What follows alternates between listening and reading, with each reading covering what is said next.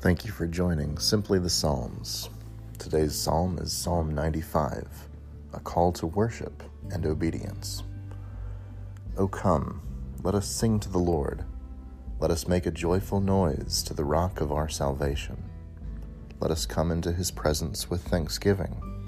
Let us make a joyful noise to him with songs of praise. For the Lord is a great God and a great King above all gods. In his hand are the depths of the earth. The heights of the mountains are his also. The sea is his, for he made it, and the dry land which his hands have formed.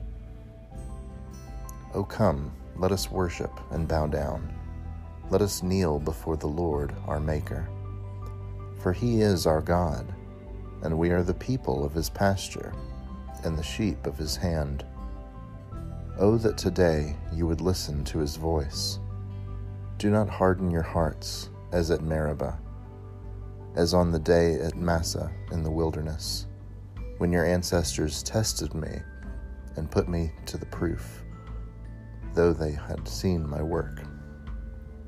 For forty years I loathed that generation and said, They are a people whose hearts go astray, and they do not regard my ways. Therefore, in my anger, I swore they shall not enter my rest. This has been a reading of Psalm 95.